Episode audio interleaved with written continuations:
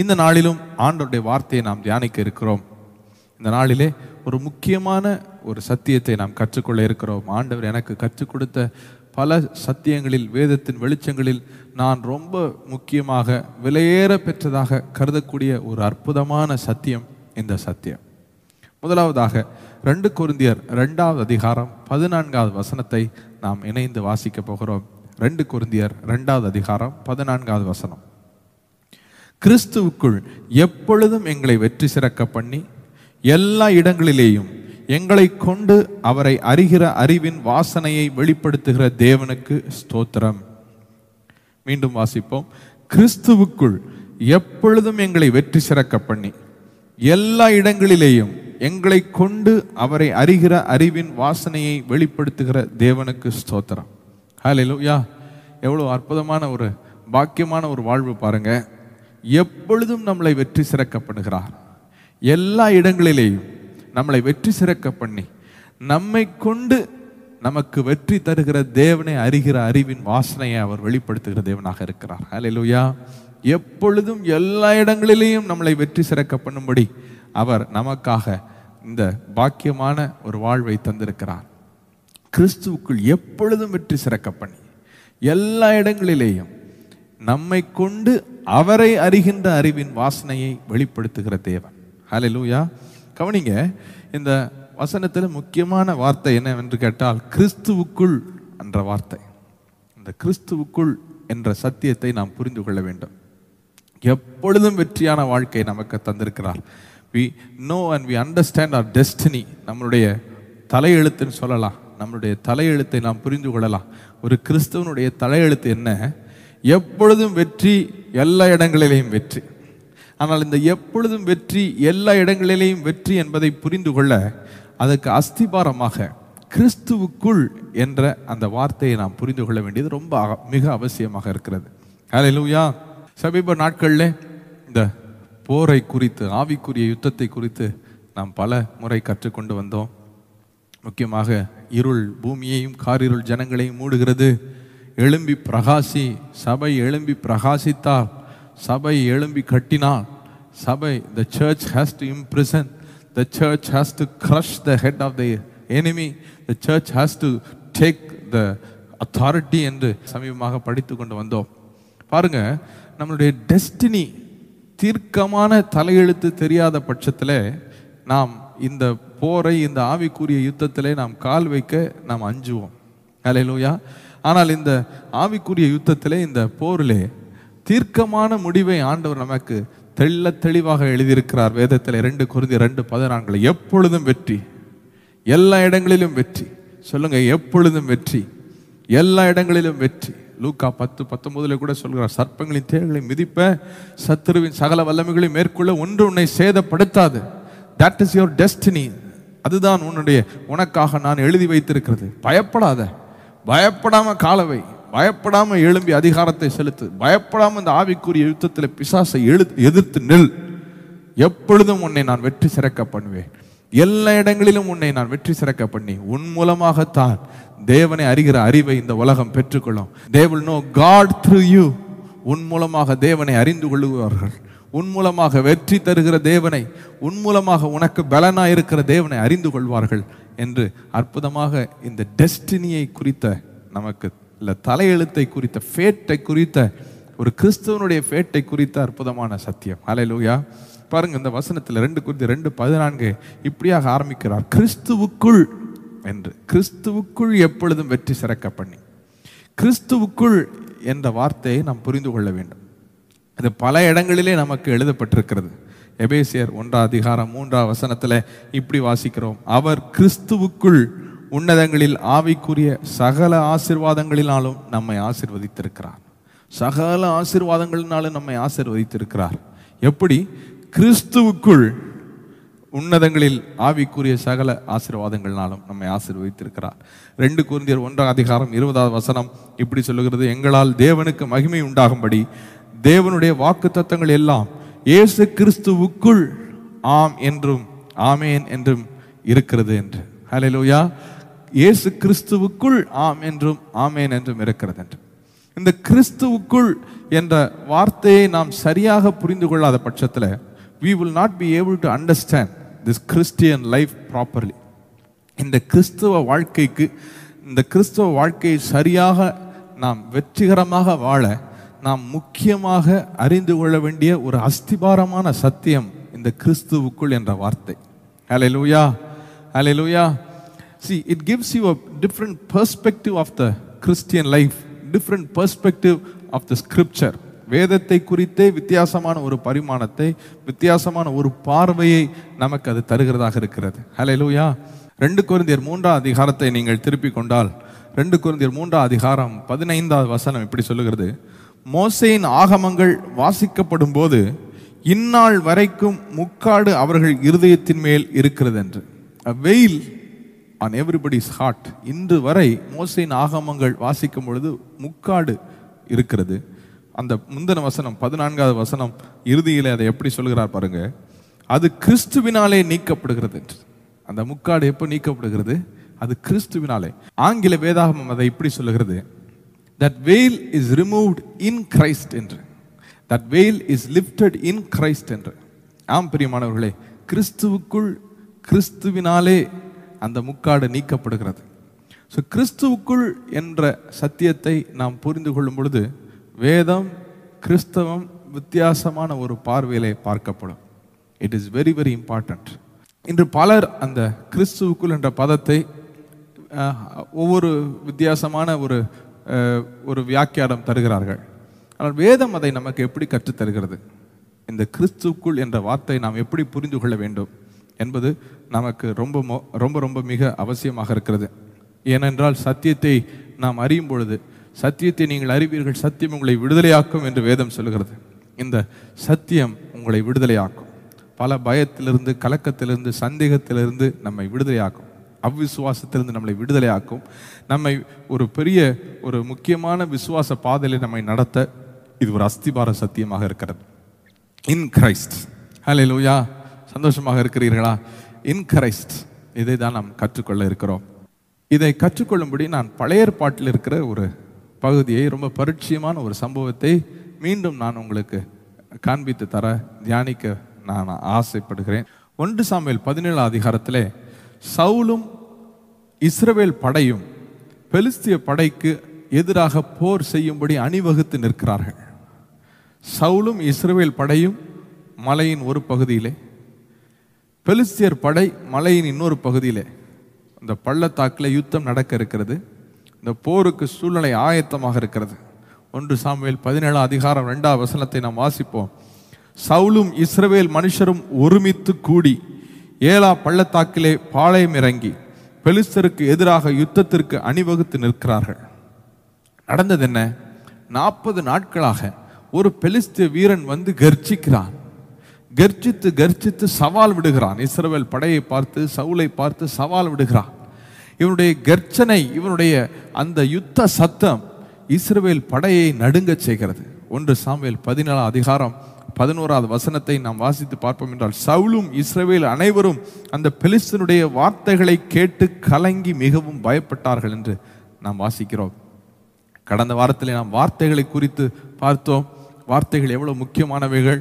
நம்முடைய வார்த்தைகள் நமக்கும் சரி, எதிரிக்கும் சரி, அதுதான் ஆயுதம் என்று. இந்த பெலிஸ்தேன் தன்னுடைய வார்த்தைகளினாலே சவுலையும் சவுலுடைய இஸ்ரவேல் படையும் கலங்கடிக்க பண்ணினான்.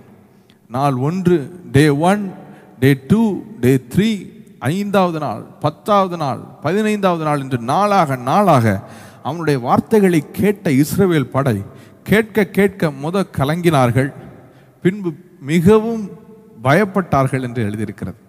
இந்த சம்பவத்தை புரிந்து கொள்ளணும்னா, இன்னைக்கு நிறைய நேரங்களில் கடன் பிரச்சனையோடு இருக்கிறவங்க இதை நல்லா புரிந்து கொள்ள முடியும். கடன் கொடுத்தவங்க வந்து அந்த கடனை கேட்கும்போது செலுத்த முடியாத சூழ்நிலையில் சிக்கி கொண்டு இருக்கிறவர்கள் படக்கூடிய ஒரு பெரிய அவதி இது. அந்த கடன் கொடுத்தவர்கள் வந்து கேட்கும் போது அது பதில் சொல்ல முடியாமல் கலங்க ஆரம்பிப்பாங்க. கலங்க அடுத்து போக நாளாக ஐயோ என்ன பதில் சொல்லுன்னு சொல்லி மிகவும் பயப்பட ஆரம்பிப்பாங்க. அந்த அடுத்த நாள் கடன் கேட்குறவங்க வரப்போகிறான்னு சொன்னால் இன்றைக்கே பயம் வந்துடும். எப்படி பதில் சொல்ல போகிறோம், நாளைக்கு என்ன பதில் சொல்ல போகிறோம். வார்த்தைகள். இந்த பெலிஸ்தேன், கோலியாத் என்ற பெலிஸ்த வீரன் பயன்படுத்தின அந்த வார்த்தைகள் கலங்கடிக்க செய்தது. பிற்பாடு போக போக மிகவும் பயப்பட்டார்கள் என்று எழுதியிருக்கிறது. 17:24 சொல்கிறது, இஸ்ரவேல் எல்லாரும் நாளாக இஸ்ரவேல் எல்லாரும் அந்த மனுஷனை காணும்போது மிகவும் பயப்பட்டு அவன் முகத்துக்கு விலகி ஓடி போனார்கள் என்று. பாருங்க, கலங்கினார்கள், பிற்பாடு மிகவும் பயந்தார்கள். மூன்றாவது தி லேட்டஸ்ட் ஸ்டேஜ் என்னாச்சு, அவன் முகத்திற்கு விலகி ஓடினார்கள் என்று. அவன் வந்தாலே அவன் முகத்திற்கு விலகி ஓடி போவார்களாம். அந்த போர்க்களமே ஒரு பரிதாபமான ஒரு நிலையில் இருந்துச்சு இஸ்ரவேல் படை. அந்த போர்க்களத்தை கொஞ்சம் கற்பனை பண்ணி பாருங்கள். அந்த போர் வீரன், பெலிஸ்திய வீரன், அந்த ஜைஜான்டிக் ஃபிகர் கோலியாத் வந்து சத்தமிட்டு கர்ஜிக்கும் போதெல்லாம் பயந்த அந்த அந்த படை, இஸ்ரவேல் படை நாளாக ஓடி ஒளியிற ஒரு பரிதாபமான நிலைக்கு வந்தார்கள். அப்படி என்ன சவாலை அந்த பெலிஸ்திய வீரன் கோலியாத் இஸ்ரவேல் படைக்கு வைத்தான்? வாசிப்போம். 17:8 வரை. அவன் வந்து நின்று இஸ்ரவேல் சேனைகளை பார்த்து சத்தமிட்டு, நீங்கள் யுத்தத்திற்கு அணிவகுத்து நிற்கிறது என்ன? நான் பெலிஸ்தன் அல்லவா? நீங்கள் சவுலின் சேவகர் அல்லவா? உங்களில் ஒருவனை தெரிந்து கொள்ளுங்கள்.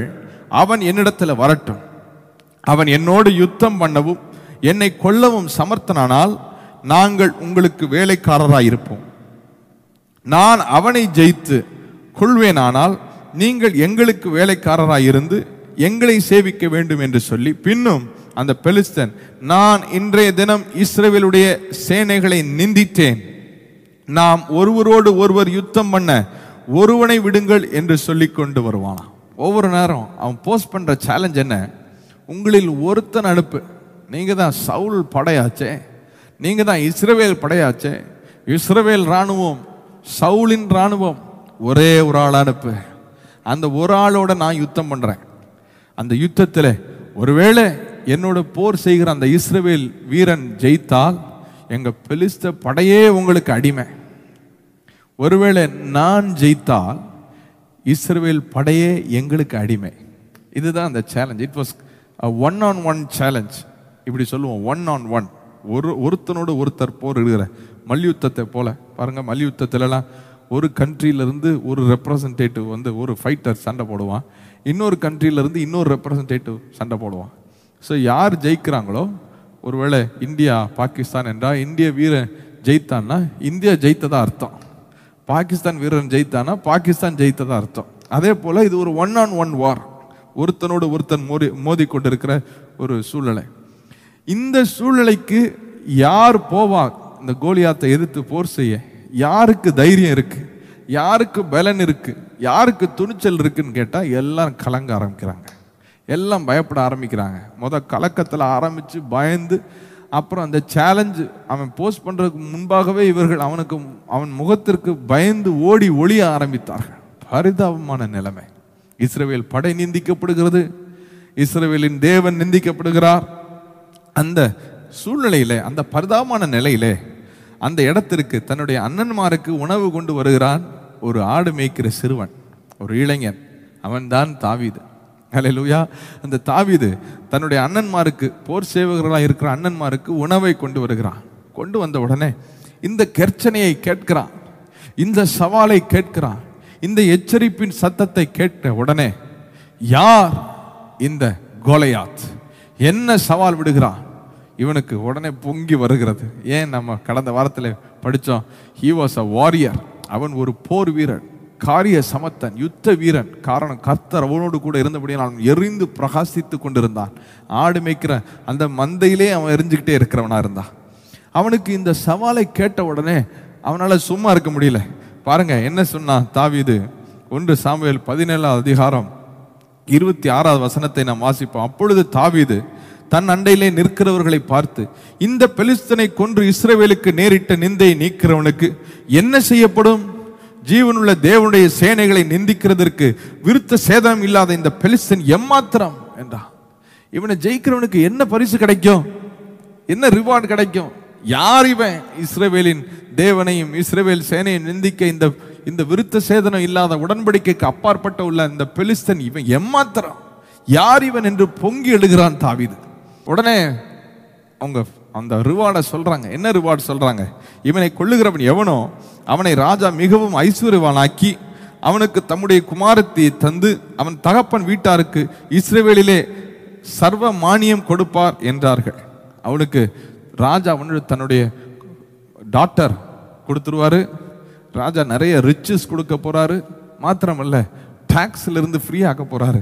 சொன்ன உடனே இந்த தாவீது எல்லாவற்றுக்கும் ரெடி ஆகிட்டான்.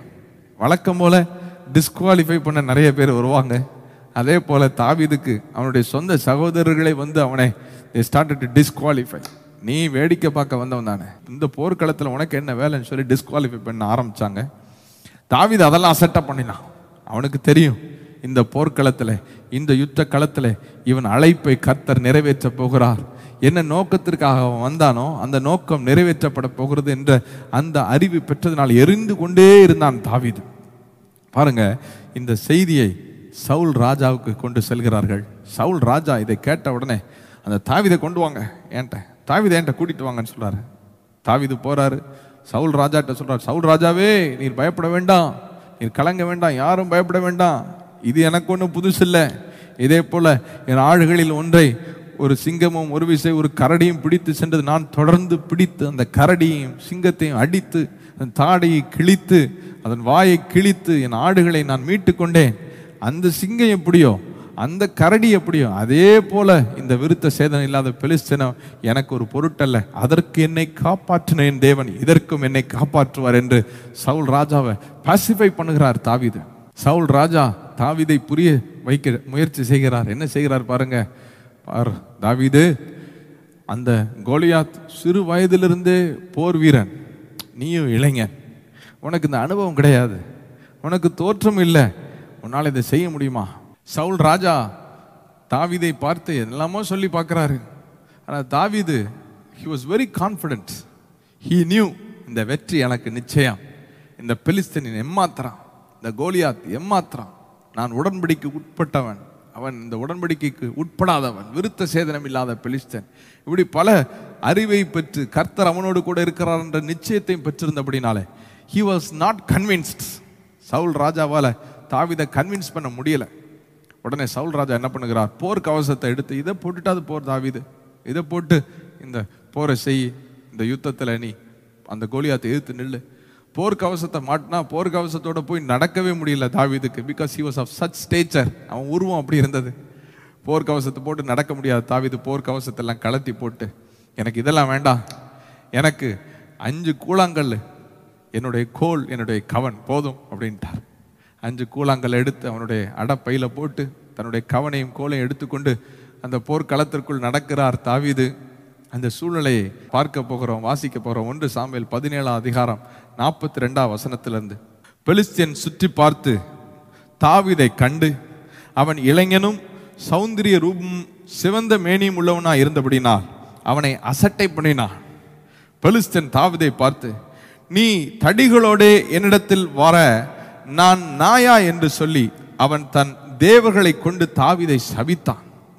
பின்னும் அந்த பெலிஸ்தன் தாவீதை பார்த்து, என்னிடத்துல வா, நான் உன் மாம்சத்தை ஆகாயத்து பறவைகளுக்கும் காட்டு மிருகங்களுக்கும் கொடுப்பேன் என்றான். அதற்கு தாவீது பெலிஸ்தனை நோக்கி, நீ பட்டயத்தோடும் ஈட்டியோடும் கேடகத்தோடும் என்னிடத்திலே வருகிறாய், நானோ நீ நிந்தித்த இஸ்ரவேலுடைய இராணுவங்களின் தேவனாகிய சேனைகளுடைய கர்த்தரின் நாமத்திலே உன்னிடத்திலே வருகிறேன். இன்றைய தினம் கர்த்தர் உன்னை என் கையில் ஒப்பு கொடுப்பார். நான் உன்னை கொன்று உன் தலையை உன்னை விட்டு வாங்கி பெலிஸ்தனுடைய பாளையத்தின் பிணங்களை இன்றைய தினம் ஆகாயத்து பறவைகளுக்கும் பூமியின் காட்டு மிருகங்களுக்கும் கொடுப்பேன். அதனால் இஸ்ரவேலில் தேவன் ஒருவர் உண்டு என்று பூலோகத்தார் எல்லாரும் அறிந்து கொள்வார்கள். கர்த்தர் பட்டயத்தினாலும் ஈட்டினாலும் ரட்சிக்கிறவர் அல்ல என்று இந்த ஜனங் கூட்டம் எல்லாம் அறிந்து கொள்ளும். யுத்தம் கர்த்தருடையது, அவர் உங்களை எங்கள் கையில் ஒப்பு கொடுப்பார் என்றார். பாருங்க, இவன் தடியோடும் கவனோடும் கல்லோடும் போன உடனே இவனை அசட்டை பண்ணி தன்னுடைய தேவர்கள் பேரை கொண்டு தாவீதை சபிக்கிறான் கோலியாத்.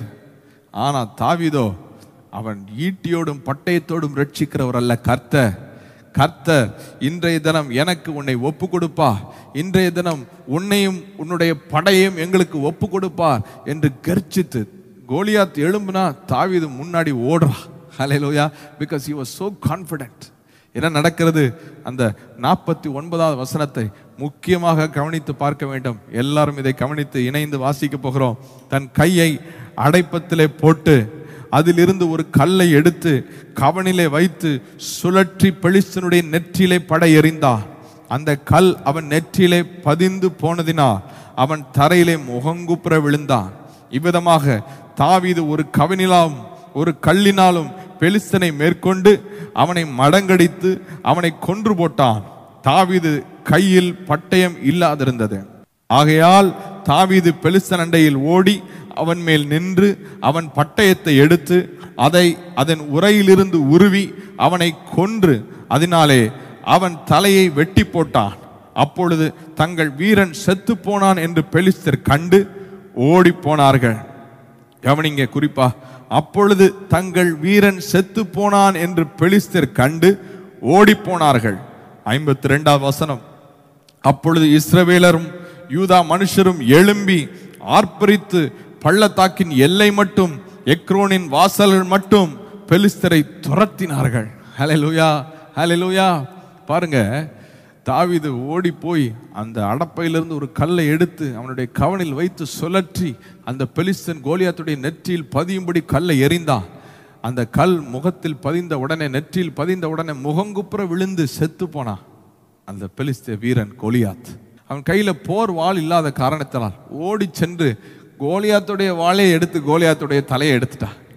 தலையை எடுத்தது உடனே தன்னுடைய வீரன் செத்து போனான் என்று அறிந்தார்கள் பெலிஸ்தர் படை. அவ்வளவுதான், நம்ம வீரன் செத்துட்டான், சவாலில் தோத்துட்டோம். சவால் என்ன? ஒருவேளை இஸ்ரவேல் வீரன் செத்தா இஸ்ரவேல் படையெல்லாம் பெலிஸ்தருக்கு அடிமை. ஒருவேளை பெலிஸ்தர் வீரன் செத்தா பெலிஸ்தர் படையெல்லாம் இஸ்ரவேலுக்கு அடிமை. இப்போ பெலிஸ்தர் வீரன் அவருடைய வீரன் செத்து போயிட்டான், கோலியாத் செத்து போயிட்டான். தங்களுடைய வீரன் செத்து போனான் என்று அறிந்த உடனே பெலிஸ்தர் படை எழும்பி ஓட ஆரம்பித்தார்கள். பெலிஸ்தர் படை எழும்பி ஓட ஆரம்பித்த உடனே இஸ்ரவேல் மனுஷர் என்ன செய்தார்கள்? எழும்பி ஆர்ப்பரித்து அவர்களை துரத்த ஆரம்பித்தார்கள். எங்கே வரைக்கும் துரத்தினாங்க? எல்லை மட்டும் துரத்தினார்கள். இஸ்ரவேல் ஜனங்கள், இஸ்ரவேல் படை பெலிஸ்தர் படையை துரத்துது. அதுவும் எப்படி? எழும்பி ஆர்ப்பரித்து எல்லை மட்டும் துரத்துகிறார்கள். எப்படிப்பட்டவர்கள் இந்த இஸ்ரவேல் படை? இவர்கள் அந்த கோலியாத்துடைய சத்தத்தை கேட்டு கலங்கி மிகவும் பயந்து அவன் முகத்திற்கு ஓடி ஒளிந்த இஸ்ரவேல் படை. அந்த கோலியாத்துடைய சத்தத்தை கண்டு கலங்கி மிகவும் பயந்து ஓடி ஒளிந்த அந்த இஸ்ரவேல் படை கோலியாத் செத்துட்டான்னு அதை அறிந்த உடனே எழும்பி ஆர்ப்பரித்து எதிரியை ஓட ஓட துரத்தினார்கள். எல்லை மட்டும் துரத்தினார்கள், எல்லைக்கு வெளியே ஓடும்படி துரத்தினார்கள். ஹல்லேலூயா. ஆம் பிரியமானவர்களே, அப்படி அந்த அந்த சூழ்நிலையை கைப்பற்றினார்கள் இஸ்ரவேல் படை. எப்படிப்பட்ட இஸ்ரவேல் படை? எல்லாரும் போர் செய்து ஜெயித்தார்களா? எல்லாரும் அந்த யுத்தத்தில் களம் இறங்கி சண்டை போட்டாங்களா? இல்லை இல்லை, ஒருத்தனும் தான் மோதுனாங்க. அந்த கோலியாத்தும் தாவீதும் தான் மோதுனாங்க. தாவீது ஜெயித்தான், தாவீதுடைய படை துரத்த ஆரம்பித்தது. கோலியாத் தோல்வியடைந்தான், கோலியாத்துடைய படை ஓட ஆரம்பித்தார்கள். It was a 1-on-1 war. அந்த தாவீது ஜெயம் எடுத்ததுனால இந்த சவாலின்படி தாவீதுக்குள், அந்த இஸ்ரவேல் வீரனுக்குள் இஸ்ரவேல் படையே அந்த வெற்றியை கொண்டாடினார்கள். தாவீது என்றால் என்ன அர்த்தம்? டேவிட் என்றால் த பிலவட் என்ற அர்த்தம். பிலவட் தமிழில் சொன்னால் நேசகுமாரன் என்ற அர்த்தம். நேசகுமாரனுக்குள் வெற்றியை கொண்டாடினார்கள் இஸ்ரவேல் படை. நமக்கும் ஒரு நேசகுமாரன் உண்டு, அவர்தான் நம் ஆண்டவராகிய இயேசு கிறிஸ்து. அவருக்குள் நாம் வெற்றியை கொண்டாடி கொண்டிருக்கிறோம். பாருங்க, இந்த போர்க்களம், இந்த 1-on-1 வார் 2 முறை பிரதானமாக இந்த வேதம் நமக்கு காண்பித்து தருகிறது. முதல் முறை ஆதாமுக்கும் பிசாசுக்கும் இடையிலே நடந்த அந்த போர்க்களம். ஆதாமை பிசாசு வஞ்சித்தது, ஆதாமையும் ஏவாளையும் வஞ்சித்தது. ரோமர் 5வது அதிகாரம் 17வது வசனத்தை நாம் வாசிப்போமா? அல்லாமலும் ஒருவனுடைய மீறுதலினாலே அந்த ஒருவன் மூலமாய் மரணம் ஆண்டு கொண்டது. அந்த ஒருவனுடைய தோல்வி, அந்த ஆதாம் என்ற ஒருவனுடைய மீறுதல், அந்த ஒருவனுடைய மீறுதலினாலே அந்த ஒருவனுடைய தோல்வினாலே மரணம் ஆண்டு கொண்டது. அந்த ரோமர் 5ஆம் அதிகாரம் 18ஆம் வசனத்தை வாசிப்பவன், ஆகையால் ஒரே மீறுதலினாலே எல்லா மனுஷருக்கும் ஆக்கினைக்கு ஏதுவான தீர்ப்பு உண்டானது. எல்லா மனுஷருக்கும். ஏன்? அந்த ஆதாமுடைய வித்து கரைப்பட்டது, ஆதாமின் சந்ததியே கரைப்பட்டது. ஒருவனுடைய மீறுதலினாலே ஆக்கினைக்கு ஏதுவான தீர்ப்பு மனுக்குலம் மேல் வந்தது. ரோமர் 5ஆம் அதிகாரம் 19ஆவது வசனம் இப்படி சொல்லுகிறது, அன்றியும் ஒரே மனுஷனுடைய கீழ்ப்படியாமையினாலே அநேகர் பாவிகளாக்கப்பட்டார்கள். அந்த போர்க்களத்தில், அந்த 1-on-1 வாரில் ஆதாம் என்னும் ஒருவனுடைய கீழ்ப்படியாமையினால் ஆதாமின் சந்ததியே கரைபட்டு பாவிகளாக்கப்பட்டார்கள். ஆக்கினைக்கு ஏதுவான தீர்ப்பை பெற்றுக்கொண்டார்கள். அந்த war was not over. 1-on-1 war again came. இன்னொரு முறை வந்தது. இந்த முறை பிந்தின ஆதாம் இயேசு கிறிஸ்துவுக்கும் பிசாசுக்கும் இடையிலே நடந்தது. ஹல்லேலூயா. அதான் நான் சொன்னேன், தாவீதுக்குள் இஸ்ரவேல் படை வெற்றியை கொண்டாடினதை போல, தாவீது என்றால் நேசகுமாரன், நம் நேசகுமாரன் நமக்காக நம் பாவங்களை எடுத்துக்கொண்டார். நம்முடைய பாவங்களை எல்லாம் அவர் தம்மீது சுமந்து கொண்டு நமக்காக சிலுவையிலே பலியானார். நாம் பாவங்களுக்கு செத்து நீதிக்கு பிழைத்திருக்கும்படி அவர்தாமே நம்முடைய பாவங்களை அவருடைய சரீரத்தில் சிலுவையிலே சுமந்து கொண்டார். அவர் சிலுவையிலே மரித்தார், அடக்கம் பண்ணப்பட்டார், 3வது நாள் உயிரோடு எழுந்தார். ஹல்லேலூயா. இந்த நேசகுமாரனுக்குள் நம் பாவங்கள் எல்லாம் பரிகரிக்கப்பட்டது. இந்த நேசகுமாரனுக்குள் நம்முடைய பாவங்களுக்கு எல்லாம் பரிகாரம் செலுத்தப்பட்டது. அந்த ரோமர் 5ஆம் அதிகாரம் 18ஆவது வசனத்தை மீண்டும் வாசிக்க போகிறோம். ஆதாம் என்ற ஒருவனுடைய மீறுதலினாலே எல்லா மனுஷருக்கும் ஆக்கினைக்கு ஏதுவான தீர்ப்பு உண்டானதோ, அதே போல இயேசு கிறிஸ்து என்னும் ஒரே நீதியினாலே எல்லா மனுஷருக்கும் ஜீவனை அளிக்கும் நீதிக்கு ஏதுவான தீர்ப்பு உண்டாயிற்று. ரோமர் 5:19ஐ வாசிப்போம். அன்றியும் ஒரே மனுஷன் ஆதாம், ஒரே மனுஷனுடைய கீழ்ப்படியாமையினாலே அநேகர் பாவிகளாக்கப்பட்டது போல ஒருவருடைய கீழ்ப்படிதலினாலே அநேகர் நீதிமான்களாக்கப்பட்டார்கள் என்று எழுதியிருக்கிறது. ஹல்லேலூயா. ஒரே ஒருவர், இயேசு கிறிஸ்து என்னும் ஒருவர், அந்த ஒருவருடைய கீழ்ப்படிதலினாலே அநேகர் நீதிமான்களாக்கப்படுகிறார்கள். அந்த ஒருவருடைய கீழ்ப்படிதார். எங்கே கீழ்ப்படிந்தார்? பிலிப்பியர் 2ஆம் அதிகாரத்தில் எழுதப்பட்டிருக்கிறது, அவர் தேவனுடைய ரூபமாயிருந்தோம், தேவனுக்கு சமமாயிருப்பதை கொள்ளையாடின பொருளாய் எண்ணாமல் தம்மைத்தாமே வெறுமையாக்கி அடிமையின் ரூபம் எடுத்து மனுஷ சாயலானார் என்று. அவர் மனுஷருடைய ரூபமாய் காணப்பட்டு மரண பரியந்தம், அதாவது சிலுவையின் மரண பரியந்தம் தம்மை தாழ்த்தி கீழ்ப்படிந்தார் என்று எழுதியிருக்கிறது.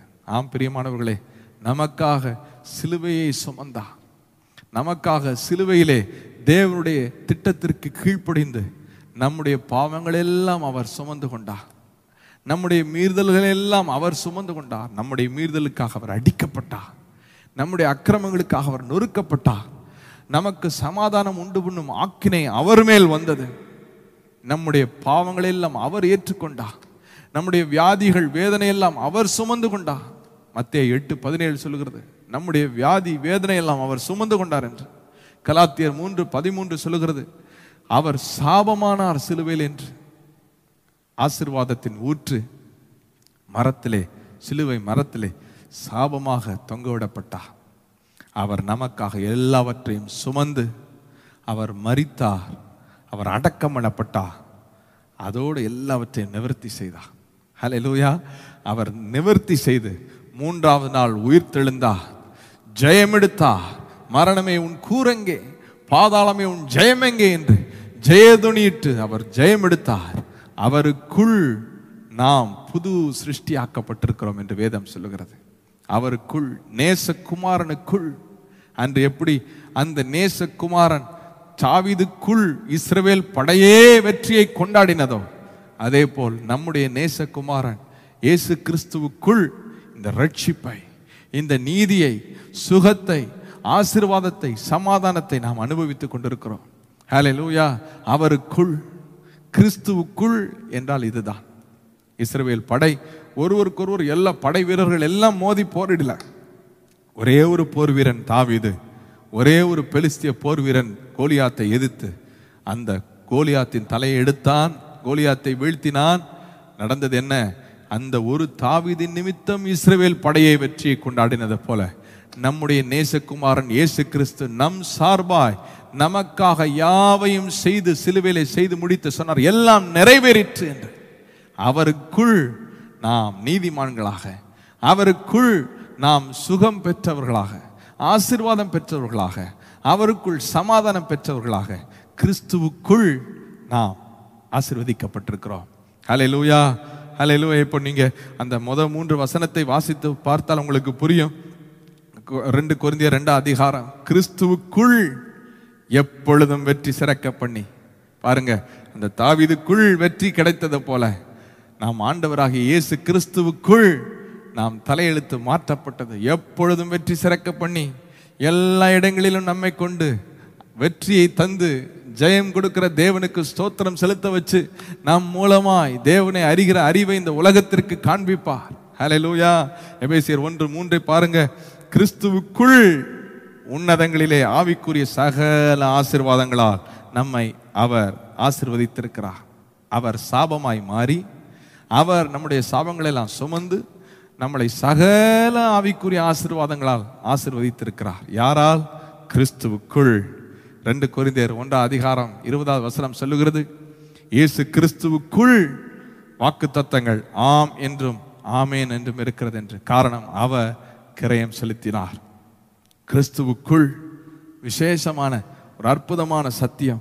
இந்த உலகத்தை, தேவனை பார்க்கிற பார்வையை, இந்த உலகத்தை பார்க்கிற பார்வையை, எல்லாவற்றையும் கிறிஸ்துவுக்குள் பார்க்க நாம் பழகிக்கொள்ள வேண்டும். கிறிஸ்துவுக்குள் நாம் எப்படி பார்க்கிறோம், இந்த சவால்களை எப்படி பார்க்கிறோம், ஜெயம் கொடுக்கிற தேவனுக்கு ஸ்தோத்திரம் செலுத்தி ஜெயித்தவர்களா, from victory not for victory. Fight your battles from victory. Fight your challenges from victory. Because in Christ, கிறிஸ்துவுக்குள் எப்பொழுதும் நம்மளை வெற்றி சிறக்க பண்ணுகிறார். ஹல்லேலூயா. சாத்தானின் அதிகாரம் எல்லாம் என் நேசர் பறித்து கொண்டார். துரைத்தனங்களை அதிகாரங்களையும் உறிந்து கொண்டு வெளியரங்கமான கோலமாக்கி சிலுவையிலே வெற்றி சிறந்தார். ஹல்லேலூயா. அவனுடைய அதிகாரம் பறிக்கப்பட்டது. சொன்னார், அவனுடைய அதிகாரத்தை நான் பறிச்சுட்டேன், சர்ப்பத்தையும் தேள்களையும் மிதிக்கிற அதிகாரத்தை இப்போ உனக்கு தந்திருக்கிறேன், சத்துருவின் சகல வல்லமைகளையும் மேற்கொள்ளுகிற அதிகாரத்தை உனக்கு தந்திருக்கிறேன், நீ மிதி, ஒன்று உன்னை சேதப்படுத்தாது என்று. கிறிஸ்துவுக்குள் அதிகாரம் பெற்றவர்களா, வெற்றி பெற்றவர்களா நாம் இன்று அழைக்கப்படுகிறோம். ஹல்லேலூயா. கிறிஸ்துவுக்குள் நம் பாவங்கள் எல்லாம் பரிகரிக்கப்பட்டு நாம் நீதிமான்களாக பார்க்கப்படுகிறோம். கிறிஸ்துவுக்குள் நம்மை நீதிமான் என்று அவர் அழைக்கிறார். ஹல்லேலூயா. இந்த விசுவாச வாழ்க்கையை நாம் பெற்றுக்கொண்ட இந்த ஸ்தானத்தை கிறிஸ்துவுக்குள் நாம் புரிந்து கொள்ளாத பட்சத்தில், நான் என்னுடைய முயற்சி, என்னுடைய பலவீனம், என்னுடைய இயலாமை, நான் என்று தனித்து நாம் போராடி நாம் தோல்வி அடையும் பொழுது இந்த இந்த கிறிஸ்துவுக்குள் உள்ள ஆசீர்வாதங்களை நாம் அனுபவிக்க கூடாமல் போயிற்று. அந்த சவாலே கிறிஸ்து நமக்காக வெற்றி சிறந்தபடினாலே கிறிஸ்துவுக்குள் நாம் அந்த வெற்றியை கொண்டாடுகிறோம். 2 கொரிந்தியர் 5வது அதிகாரம் 14வது வசனத்தில் இப்படி எழுதியிருக்கிறது, கிறிஸ்துனுடைய அன்பு எங்களை நெருக்கி ஏவுகிறது, ஏனென்றால் எல்லாருக்காகவும் ஒருவரே மரித்திருக்க எல்லாரும் மரித்தார்கள் என்று எழுதியிருக்கிறது. ஒருவர் மரித்திருக்க எல்லாரும் மரித்தார்கள். எதை காண்பிக்கிறது பாருங்க. இன்று நம்ம நிறைய போட்டிகள் பார்க்கிறோம், ஸ்போர்ட்ஸ் ஈவெண்ட்ஸ் பார்க்கிறோம். அந்த ஸ்போர்ட்ஸ் ஈவெண்ட்ஸில் இப்போ இந்தியாவின் சார்பாக ஒருவர் கலந்து கொள்கிறார்கள், பாகிஸ்தான் சார்பாக, இல்லை யூரோப் ஆஸ்திரேலியா சார்பாக ஒருவர் கலந்து கொள்கிறார்கள். போட்டி அந்த ஒருவருக்கும் இன்னொருவருக்கும். ஷட்டில் எடுத்துக்கிட்டால் ஒரு நம் இந்தியன் பிளேயருக்கும் ஆஸ்திரேலியன் பிளேயருக்கும் இடையில், இந்தியன் பிளேயருக்கும் பாகிஸ்தான் பிளேயருக்கும் இடையில், இந்தியன் பிளேயர் தோற்றா இந்தியா தோற்ற மாதிரி, ஆஸ்திரேலியன் பிளேயர் தோல்வி அடைந்தால் ஆஸ்திரேலியா தோல்வி அடைந்த மாதிரி. அதே போல் தான் உலகக்கோப்பை கிரிக்கெட்டையும் எடுத்துக்கிட்டால் கிரிக்கெட் பிளேயர்ஸில் இந்திய கிரிக்கெட் அணி தோத்துட்டா இந்தியாவே தோற்ற மாதிரி, ஐயோ நம்ம தோத்துட்டோம், நம்மளாம் பேசிக்கிறோம். எப்படி பேசிக்கிறோம்? ஐயோ நம்ம இந்தியா தோத்துருச்சு, நம்ம தோத்துட்டோம். நம்ம போராடினோமா? நம்ம போய் விளையாண்டோமா? நம்ம போய் விக்கெட் இழந்தோமா? இல்லை. ஆனால் நம் சார்பாக நம்ம ஒரு அணி போய் விளையாடு, நம் சார்பாக ஒருவர் போய் விளையாடினதுனால, அவர் தோல்வி அடைந்ததுனால நாம் தோல்வி அடைந்தோம். ஒருவேளை அவர் வெற்றி சிறந்தால், அவர் வெற்றி எடுத்திருந்தால் நாம் வெற்றி அடைந்தோம் என்று நம் சார்பாக யார் போய் அந்த போர்க்களத்தில் அந்த விளையாட்டு மைதானத்தில் விளையாடுகிறார்களோ அவர்கள் மூலமாக நாம் வெற்றியையும் தோல்வியையும் அனுபவிக்கிறது போல நம் சார்பாக நமக்காக நம் பாவங்களை சுமந்து கல்வாரி சிலுவைக்கு சென்று நமக்காக மரித்து அடக்கமிடப்பட்டு மூன்றாவது நாள் உயிர்த்தெழுந்த நம் சார்பாக எல்லாவற்றையும் செய்து முடித்த நம் இரட்சகராக இயேசு கிறிஸ்துவின் நிமித்தம் நாம் இந்த வெற்றியை, இந்த நீதியை, ஆசீர்வாதத்தை, சுகத்தை, பாதுகாப்பை, மேன்மையை அனுபவித்து கொண்டிருக்கிறோம். ஹல்லேலூயா என்று நம்ம கிறிஸ்துவுக்குள் என்ற அந்த சத்தியத்தை புரிந்து கொள்ளாமல் அதை நம்ம அசட்டை பண்ணி தனியாக பார்க்கிறோமோ அன்று நம்மளுடைய வாழ்க்கை ஒரு தோல்வி. அன்று அந்த சத்தியத்தை புரிந்து கொள்ளாமல் தனியாக பார்க்கும் பொழுது நாம் இயலாதவர்களாய், பலவீனம் உள்ளவர்களாய், தோல்வி அடைகிறவர்களாய் மாற்றப்படுகிறோம். பவுல் கலாத்தியர் 5:4 இப்படி சொல்கிறார், நியாயப்பிரமாணத்தினால் நீதிமான்களாக விரும்புகிற நீங்கள் யாவரும் கிறிஸ்துவை விட்டு பிரிந்து கிருபை நின்று விழுந்தீர்கள் என்று சொல்கிறார். உங்கள் முயற்சியில், உங்களுடைய திறமையில், உங்களுடைய தாளந்தில், உங்களுடைய பிரயாசத்தில் தான் நான் நீதிமான் ஆவேன்னு சொல்லி நீங்கள் போராடி உங்கள் பலனையும் உங்கள் முயற்சியை சார்ந்து இருக்கிற வரைக்கும் நீங்கள் கிறிஸ்துவை விட்டு பிரிந்து கிருபை நின்று விழுந்தீர்கள் என்று சொல்கிறார். கலாத்தியர் 5:2 எப்படி சொல்கிறார், கிறிஸ்துவினால் உங்களுக்கு ஒரு பிரயோஜனமும் இராது. What use of Christ? உங்கள் வாழ்க்கையில் கிறிஸ்துவினால் ஒரு பிரயோஜனம். நீங்கள் தான் போராடுறீங்க. நீங்கள் உங்களுடைய சுயத்தையும் உங்களுடைய பலனையும் உங்களுடைய ஞானத்தையும் கிரியையும் வைத்து தான் உங்களுடைய நீதி, உங்களுடைய பரிசுத்தம் என்று, உங்களுடைய வெற்றி என்று நீங்கள் நிர்ணயிக்கும் பொழுது கிறிஸ்துவினால் உங்களுக்கு ஒரு பிரயோஜனமும் இராது. நீங்கள் கிறிஸ்துவை விட்டு பிரிந்து கிருபை நின்று விழுந்தீர்கள் என்று சொல்கிறாரா என்று கிறிஸ்துவுக்குள் உள்ள வெற்றி, கிறிஸ்துவுக்குள் நான் நீதிமானாக்கப்பட்டேன், கிறிஸ்துவுக்குள் நான் பரிசுத்தமாக்கப்பட்டேன், கிறிஸ்துவுக்குள் நான் சுகமாக்கப்பட்டேன், கிறிஸ்துவுக்குள் சகலவித ஆசீர்வாதங்களால் நான் ஆசீர்வதிக்கப்பட்டிருக்கிறேன், கிறிஸ்துவுக்குள் என்று நீங்கள் பார்க்கிறீர்களோ, கிறிஸ்துவை நம்புகிறீர்கள், தேவனுடைய அன்பின் வெளிப்பாட்டை நம்புகிறீர்கள், தேவனுடைய அன்பை நம்புகிறீர்கள், அதனால் நீங்கள் தேவனுடைய கிருபையை நம்புகிறீர்கள் என்று வேதம் சொல்லுகிறது. ஆம் பிரியமானவர்களே, கிறிஸ்துவுக்குள் அவர் நமக்காக செய்து முடித்ததிலே விசுவாசம் வைத்தவர்களா கிறிஸ்துவுக்குள் வாக்கு தத்தங்களை ஆம் என்றும் ஆமேன் என்றும் அனுபவிங்கள். கிறிஸ்துவுக்குள் சகலவித ஆசீர்வாதங்களால் நாம் ஆசீர்வதிக்கப்பட்டிருக்கிறோம், ஆவிக்குரிய ஆசீர்வாதங்களால் ஆசீர்வதிக்கப்பட்டிருக்கிறோம் என்று விசுவாசியுங்கள். கிறிஸ்து வெற்றி சிறந்தார், ஆதலால் அவருக்குள் நாம் எப்பொழுதும் ஜெயம் கொள்ளுகிறவர்களாக, எப்பொழுதும் வெற்றி சிறக்கிறவர்களாக அவர் நம்மளை நிர்ணயித்திருக்கிறார் என்று விசுவாசியுங்கள். உலகத்தில் உபத்திரம் உண்டு, ஆனாலும் திடன் கொள்ளுங்கள், நான் இந்த உலகத்தை ஜெயித்தேன் என்று அவர் ஏன் சொல்லணும்? உலகத்தில் உபத்திரம் உண்டு, நீங்களும் ஜெயிப்பீங்கன்னு சொல்லியிருக்கணும். ஆனால் என்ன சொன்னார்? உலகத்தில் உபத்திரங்கள் உண்டு, ஆனாலும் திடன் கொள்ளுங்கள், நான் இந்த உலகத்தில் ஜெயித்தேன் என்றால் என்ன அர்த்தம்? உங்கள் சார்பாக நான் ஜெயம் எடுக்கிறேன், எனக்குள் உங்களுக்கும் அந்த ஜெயம், உங்களுக்கும் அந்த வெற்றி எழுதப்படுகிறது என்று கிறிஸ்துவுக்குள் நாம் எப்பொழுதும் வெற்றி சிறக்க பண்ணி, நம்ம எல்லா இடங்களிலும் நம்மை வெற்றி சிறக்க பண்ணி, நம்மை கொண்டு தேவனை அறிகிற அறிவின் வாசனையை அவர் வெளிப்படுத்துகிறார். ஹல்லேலூயா. உங்கள் வாழ்க்கையை நீங்கள் பார்க்கும்போது, எதிர்காலத்தை பார்க்கும் பொழுது, நம்ம வருகையை நினைக்கும் பொழுதெல்லாம் கிறிஸ்துவுக்குள் பார்க்க பழகிக்கொள்ள வேண்டும். கிறிஸ்துவுக்குள் நான் யார்? கிறிஸ்துவுக்குள் என் எதிர்காலம் எப்படி இருக்கும்? கிறிஸ்துவுக்குள் தேவன் என்னை எப்படி பார்க்கிறார்? கிறிஸ்துவுக்குள் இன் கிரைஸ்ட் எதிர்காலம் எனக்காக இயேசு கிறிஸ்து எல்லாவற்றையும் செய்து முடித்து என்னை ஆசீர்வதித்திருக்கிறார், அதை நான் அனுபவிப்பேன். கிறிஸ்துவுக்குள் என் பாவங்கள் நிவர்த்தி செய்யப்பட்டு நான் நீதிமானாக்கப்பட்டிருக்கிறேன், அவருடைய சபையின் அவயவமாக, அவருடைய சரீரத்தின் அவயவமாக மாற்றப்பட்டிருக்கிறேன், அவருடைய மனவாட்டியாக மாற்றப்பட்டிருக்கிறேன். அவர் வரும் நாளிலே என்னை கரமசைத்து அன்பாய் சேர்த்து கொண்டு அணைத்து என்னை அழைத்து செல்வார். கிறிஸ்துவுக்குள், இந்த கிறிஸ்துவுக்குள் என்ற பார்வை உங்களுக்கு இந்த நாளிலே ஆண்டவர் உங்களுக்கு தந்திருக்கிறார். இந்த சத்தியத்தினாலே உங்கள் மனக்கண்களை பிரகாசமடைய செய்திருக்கிறார். வேதத்தை வாசிக்கும் பொழுது கிறிஸ்துவுக்குள் நான் யார், எனக்கு என்ன பலன் இருக்கிறது, கிறிஸ்துவுக்குள் எனக்கு என்ன ஆசீர்வாதங்கள் இருக்கிறது. If you look at the Bible with the wrong lens, you will feel disqualified. If you read the scriptures with the wrong lens, கிறிஸ்துவுக்குள் வாசிக்காம நீங்கள் வேற ஒரு பார்வையில் இதை வாசிக்கும் பொழுது you will be condemned and disqualified. ஆனால் கிறிஸ்து கல்வாரி சிலுவையிலே செய்து முடித்த செலுத்தின கிரயத்தை அஸ்திபாரமாக வைத்து அதன் மேல் விசுவாசம் வைத்தவர்களாய், அதனாலே அடைந்த ஆசீர்வாதங்களை அனுபவித்தவர்களாய், அதனாலே வந்த பலனை நீங்கள் அனுபவிக்கிறவர்களாய் வேதத்தை வாசிக்கும் பொழுது உங்கள் விசுவாசம் பலப்படும், உங்கள் இருதயம் களிகூறும், உங்கள் ஆவி களிகூறும். இதை வாசிக்கும் பொழுதே உங்களுக்கு உணவாக, மருந்தாக, பலனாக தெரியும். இந்த வேதத்தின் மேல் உங்களுக்கு ஒரு விசேஷ ஆசை, ஒரு பாசம், ஒரு நேசம் வந்துடும்.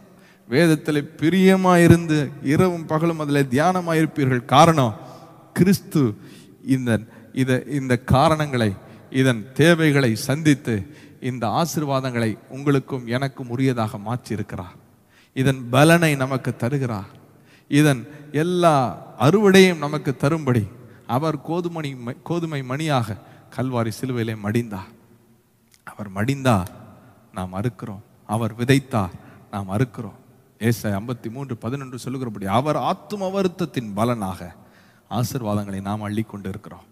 ஆம் பிரியமானவர்களே, பிகாஸ் ஆஃப் ஒன் மேன், ஒருவராலே, அந்த ஒருவர் மூலமாய் நாம் நீதிமான்களாக்கப்பட்டிருக்கிறோம். ஒருவராலே, ஒருவர் மூலமாய் நாம் பரிசுத்தமாக்கப்பட்டிருக்கிறோம், சுகம் பெற்றிருக்கிறோம், ஆசீர்வாதம் பெற்றிருக்கிறோம், சமாதானம் பெற்றிருக்கிறோம். ஹல்லேலூயா. இறுதியாக அந்த இஸ்ரவேல் படை எப்படி எழும்பி ஆர்ப்பரித்து எதிரியை துரத்தினார்களோ, உங்கள் வாழ்க்கையின், உங்கள் எதிர்காலத்தின் சவால்களை வெற்றி சிறந்தவர்கள் என்ற அறிவோடு, இயேசு கிறிஸ்து எனக்காக வெற்றி பெற்று தந்திருக்கிறார், சிலுவையிலே சம்பாதித்து தந்திருக்கிறார் என்ற அறிவோடு எழும்பி ஆர்ப்பரித்து சத்துருக்களை திரட்டுங்கள். ஹல்லேலூயா. எழும்பி பிரகாசியுங்கள் என்று ஏசாயா சொன்னதை போல எழும்பி வெற்றி சிறந்தோம், இயேசுவின் மூலமாக வெற்றி நமது. கர்த்தராகிய இயேசு கிறிஸ்துவினாலே எப்பொழுதும் நமக்கு ஜெயம் கொடுக்கிற தேவனுக்கு ஸ்தோத்திரம் என்று ஆர்ப்பரித்து தைரியமாக, நம்பிக்கையோடு, நிச்சயத்தோடு சத்துருவை எல்லைக்கு வெளியே துரத்துங்கள். என்ன சூழ்நிலையில் நீங்கள் இருந்தாலும் பரவாயில்ல. ஒருவேளை பாதிக்கப்பட்ட ஒரு சூழ்நிலையில் இருந்தாலும், ஒருவேளை ஏதாவது பிசாசின் சவால்கள் மத்தியில் சோர்ந்து போயிருந்தாலும், வெற்றி உங்களுடையது. நிச்சயமாக வெற்றி உங்களுடையது. இயேசு கிறிஸ்து கல்வாரியிலே சம்பாதித்த அந்த வெற்றி, அந்த சுகம், அந்த நீதி, அந்த பரிசுத்தம், அந்த ஞானம் உங்களுடையது, அது நம்முடையது. அந்த நிச்சயத்தோடு எழும்புங்க. என்ன சூழலில் இருந்தாலும் தூசியை உதறிவிட்டு, அந்த சாக்கு ஆடையை உதறிவிட்டு, அலங்கார வஸ்திரத்தை உடுத்தி கொண்டு, வல்லமை தரித்து கொண்டு எழும்புங்க. எழும்பி ஆர்ப்பரித்து நன்றி உள்ளத்தோட, வெற்றி பெற்றோம் என்ற அந்த சத்தத்தோட, இனி பயந்தவர்களாக, கலங்கினவர்களாக, ஓடி ஒளியறவர்களாக அல்ல, எழும்பி ஆர்ப்பரித்து சத்துருக்களை துரத்துங்கள். நிச்சயத்தோட ஜெயம் பெறுங்கள். நாம் ஜெபிக்க போகிறோம். எல்லாரும் இணைந்து கண்களை மூடுவோம். Thank you Jesus. நன்றி அப்பா. கிறிஸ்துவுக்குள் நான் யார்? கிறிஸ்துவுக்குள் என் வாழ்க்கை எப்படிப்பட்டது? கிறிஸ்துவுக்குள் என் எதிர்காலம் எப்படி இருக்க போகிறது? கிறிஸ்துவுக்குள் என்னை எப்படி நான் பார்க்கப்படுகிறேன்? பிதா என்னை எப்படி பார்க்கிறார்? கிறிஸ்துவுக்குள் என்னுடைய சவால்களை நான் எப்படி சந்திக்கப் போகிறேன்? எப்படிப்பட்ட வெற்றி எனக்கு நிச்சயிக்கப்பட்டிருக்கிறது? எப்படிப்பட்ட நீதியும் பரிசுத்தமும் சுகமும் ஆசீர்வாதமும் எனக்கு நிச்சயிக்கப்பட்டிருக்கிறது என்ற அந்த அறிவை நாம் பெற்றிருக்கிறோம். கண்களை மூடி நன்றி அப்பான்னு சொல்லுங்க. Thank you Jesus. தேங்க்யூலா. நன்றி தகப்பனே, எங்கள் மன கண்களை நீர் பிரகாசமடைய செய்கிறதற்காக நன்றி. பரிசுத்த ஆவியானவர் எங்களோடு இடைப்பட்டதற்காக நன்றி செலுத்துகிறோம். அற்புதமான இந்த சத்தியத்தை நீர் எங்களுக்கு வெளிப்படுத்தினதற்காக நன்றி. நாங்கள் போராடி பெற்றுக்கொள்ள அல்ல, எங்களுக்காக ஒருவர், இந்த பூமிக்கு பாவமில்லாத ஒருவர் வந்து எங்கள் சார்பாக எங்கள் பாவங்களை சுமந்து, எங்கள் இயலாமைகளையும் தோல்விகளையும் சுமந்து, எங்களுக்காக மரித்து, எங்களுக்காக அடக்கம் பண்ணப்பட்டதினாலே நாங்களும் மரித்து அடக்கம் பண்ணப்பட்டோம்.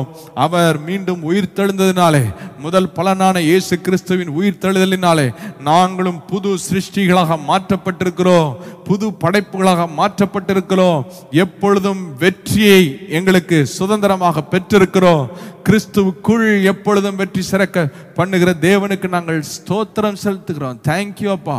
வாய் திறந்து தேங்க் பண்ணுங்க. நன்றி அப்பா, உமக்கு நன்றி செலுத்துகிறோம். எப்பொழுதும் வெற்றி சிறக்க பண்ணுகிறவர், எல்லா இடங்களிலும் வெற்றி சிறக்க பண்ணுகிறவர், சகலவித ஆவிக்குரிய ஆசீர்வாதங்களால் எங்களை ஆசீர்வதித்ததுக்காக நன்றி அப்பா. எல்லா வாக்கு தத்தங்களையும் கிறிஸ்துவினாலே ஆம் என்றும் ஆமேன் என்றும் எங்களுக்கு நீர் தந்ததற்காக உங்களுக்காக நன்றி அப்பா. இனி கிறிஸ்துவுக்குள் இந்த வேதத்தை நாங்கள் பார்க்கவோ, கிறிஸ்துவுக்குள் எங்கள் வாழ்க்கையை நாங்கள் பார்க்கவோ, கிறிஸ்துவுக்குள் தேவனை நாங்கள் பார்க்கவோ எங்களுக்கு நீர் கற்றுத்தந்ததற்காக நன்றி. அப்படியே பார்க்க கிருபை செய்வீராக. இதை பார்க்கிற ஒவ்வொருடைய மனக்கண்களும் பிரகாசம் அடையட்டும், ஒவ்வொருடைய இருதயத்திலும் வெளிச்சம் உண்டாகட்டும், ஒவ்வொருடைய மனக்கண்களில் உள்ள செதில்கள் விழட்டும், ஒவ்வொரு விசுவாசத்தோடு நம்பிக்கையோடு நிச்சயத்தோடு இனி பார்க்கவும் இனி உம்மோடு உறவு கொண்டாடும் ஆண்டவர் கிருபை செய்வீராக. நிச்சயிக்கப்பட்ட வெற்றியோடு எழும்பி ஆர்ப்பரித்து பிசாசை எல்லைக்கு வெளியே துரத்தும்படி என் ஆண்டவர் ஒவ்வொருவருக்கும் கிருபையை தருவீராக. இந்த சத்தியத்தை பரிசுத்த ஆவியானவர் நினைப்பூட்டுவீராக. நினைப்பூட்டி நினைப்பூட்டி எழும்பி ஆர்ப்பரித்து சத்துருக்களை துரத்த தைரியத்தையும் விசுவாசத்தையும் பலனையும் தந்து ஒவ்வொருவரையும் ஆசீர்வதிப்பீராக. இதை பார்த்து கொண்டிருக்கிற ஒவ்வொருவருக்காக நான் ஜெபிக்கிறேன். கிறிஸ்துவுக்குள் வாக்குத்தத்தம் பண்ணப்பட்ட எல்லா சுகத்தையும் தகப்பனே ஒவ்வொருவருக்கு நான் பேசுகிறேன். சரீரங்களிலே சுகம் உண்டாவதாக சொல்லி நான் பேசுகிறேன். கிறிஸ்துவினால் சம்பாதிக்கப்பட்ட அந்த சுகம் உண்டாவதாக. வியாதிகள், பலவீனங்கள், வியாதியின் அறிகுறிகள் வேரோடு மறைந்து போவதாக என்று நான் சொல்லுகிறேன். தகப்பனே நீர் அப்படியே செய்ய போகிறதற்காக நன்றி, செய்ய போகிறதுக்காக நன்றி செலுத்துகிறேன். தடைகள் இயேசுவின் நாமத்தில் உடைக்கப்படுவதாக, எல்லா வாசல்கள் திறக்கப்படுவதாக. அற்புதமாய் அதிசயமாய் தகப்பனை தேவைகளை சந்தித்து நிறைவாக நீர் நடத்த போகிறதற்காக நான் நன்றி செலுத்துகிறேன். தகப்பனே உடைய நாமத்தை மகிமைப்படுத்துவீராக. இந்த சத்தியத்தின் விளைவை, இந்த சத்தியத்தின் விளைச்சலை ஒவ்வொருவரும் வாழ்க்கையில் அறுக்க ஆண்டவர் கிருபை பாராட்டுவீராக. எங்களை முற்றிலும் தருகிறோம். துதிகன மகிமையாகும் எங்கள் ஆண்டவரும் இரட்சகருமாய் இயேசு கிறிஸ்துவின் நாமத்தில் ஏறெடுக்கிறோம், ஜெபிக்கிறோம் எங்கள் நல்ல தகப்பனே. ஆமென், ஆமென்.